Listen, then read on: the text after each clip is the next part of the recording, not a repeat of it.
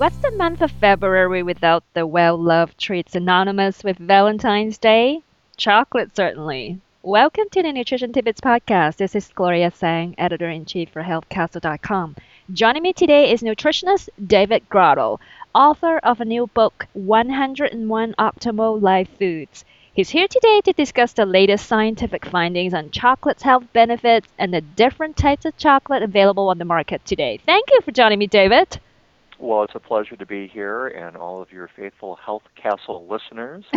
uh, it is indeed an honor and a pleasure, and uh, I will have to say for the record, Health Castle is definitely one of my go to websites for nutrition information when I don't have the answers. Thank you for the compliment, David. Now, for our audience, please tell us and summarize the latest scientific findings on chocolate health benefits.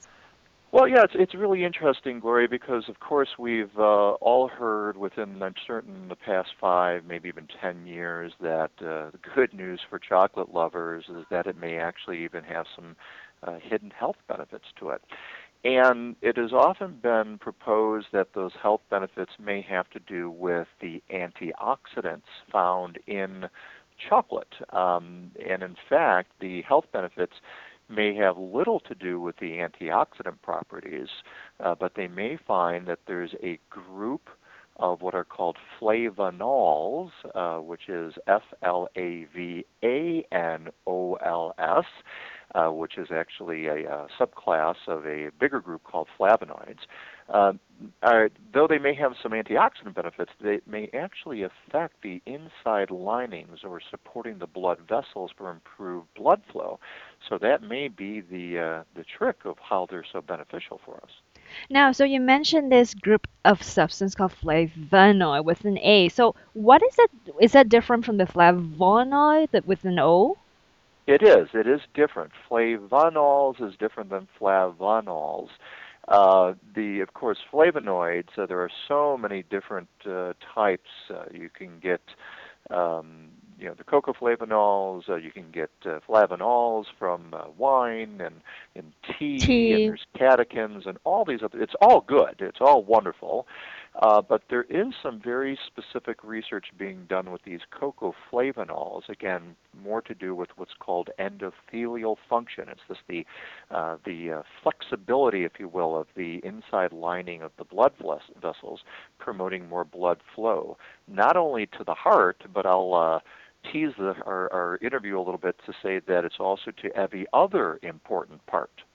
Mm. Now, we see chocolate products on the market with different cocoa content, and it seems that people now pay more attention to getting a product with higher cocoa content. So, does that really mean higher cocoa content means dark chocolate also meaning it's better for us?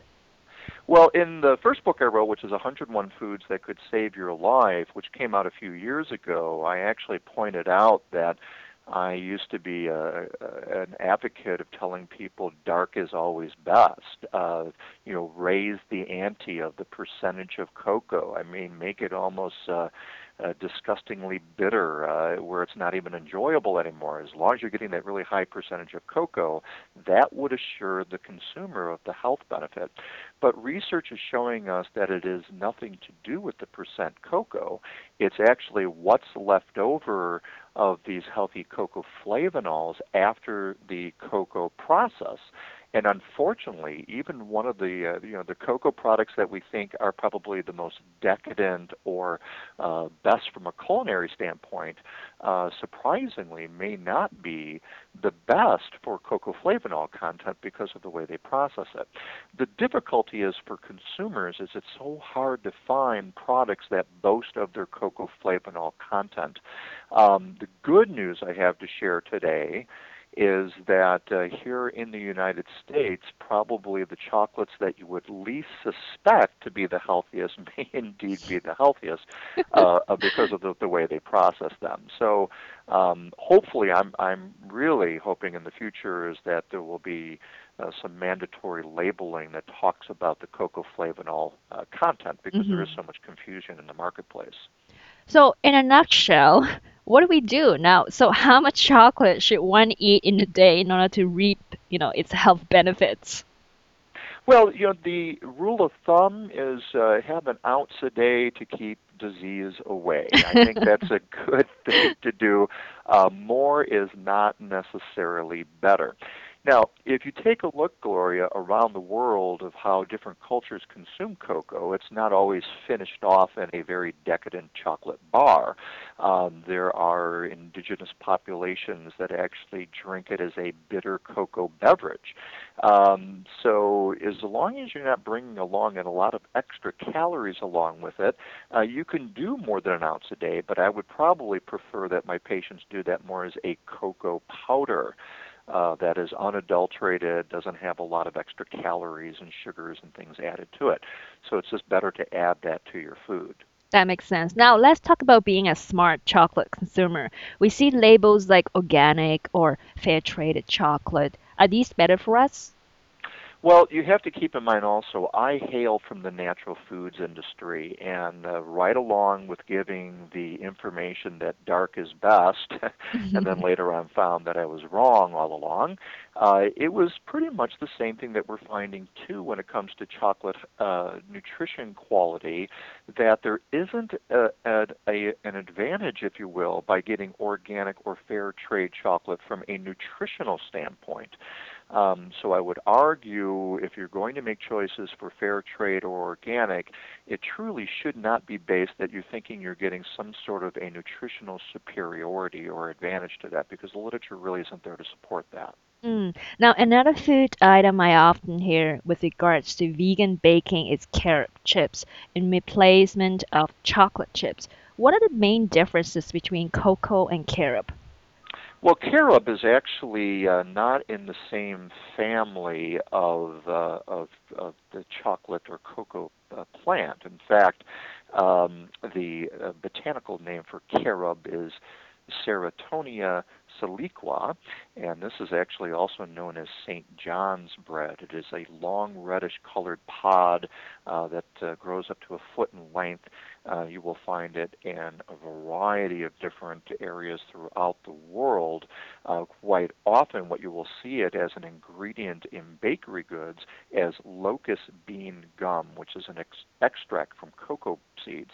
Uh, but carob uh, originally came from the Middle East. It was revered. It was a, a delicious tasting product. But uh, I would argue that if you're a chocolate purist, uh, many would say that uh, carob uh, fails in comparison or pales in comparison to the taste of chocolate. But uh, having worked in the natural food industry for people who uh, you know were having chocolate allergies or just you know for some reason uh, didn't uh, react well to chocolate, you can use carob. It is a really a very good replacement in baking. And in fact, in my 101 Foods That Could Save Your Life book, I have a wonderful uh, recipe by Chef J. Hugh McAvoy for a carob walnut cake, which is just absolutely scrumptious. Uh, but the health benefits are a little bit different in carob compared to chocolate. For example, uh, carob actually is uh, is fairly nutritious. It's a very good source of fiber and protein. It's high in magnesium, calcium, iron, and potassium. Uh, but it doesn't have quite the same phytochemical or plant chemical makeup that chocolate has.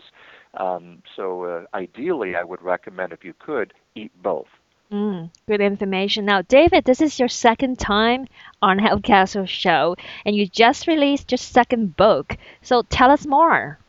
Sure. Well, the first book, which was 101 Foods That Could Save Your Life, was just all about that. What are these foods that you can add into your diet that could save your life and maybe uh, push the envelope of getting you more quantity of life.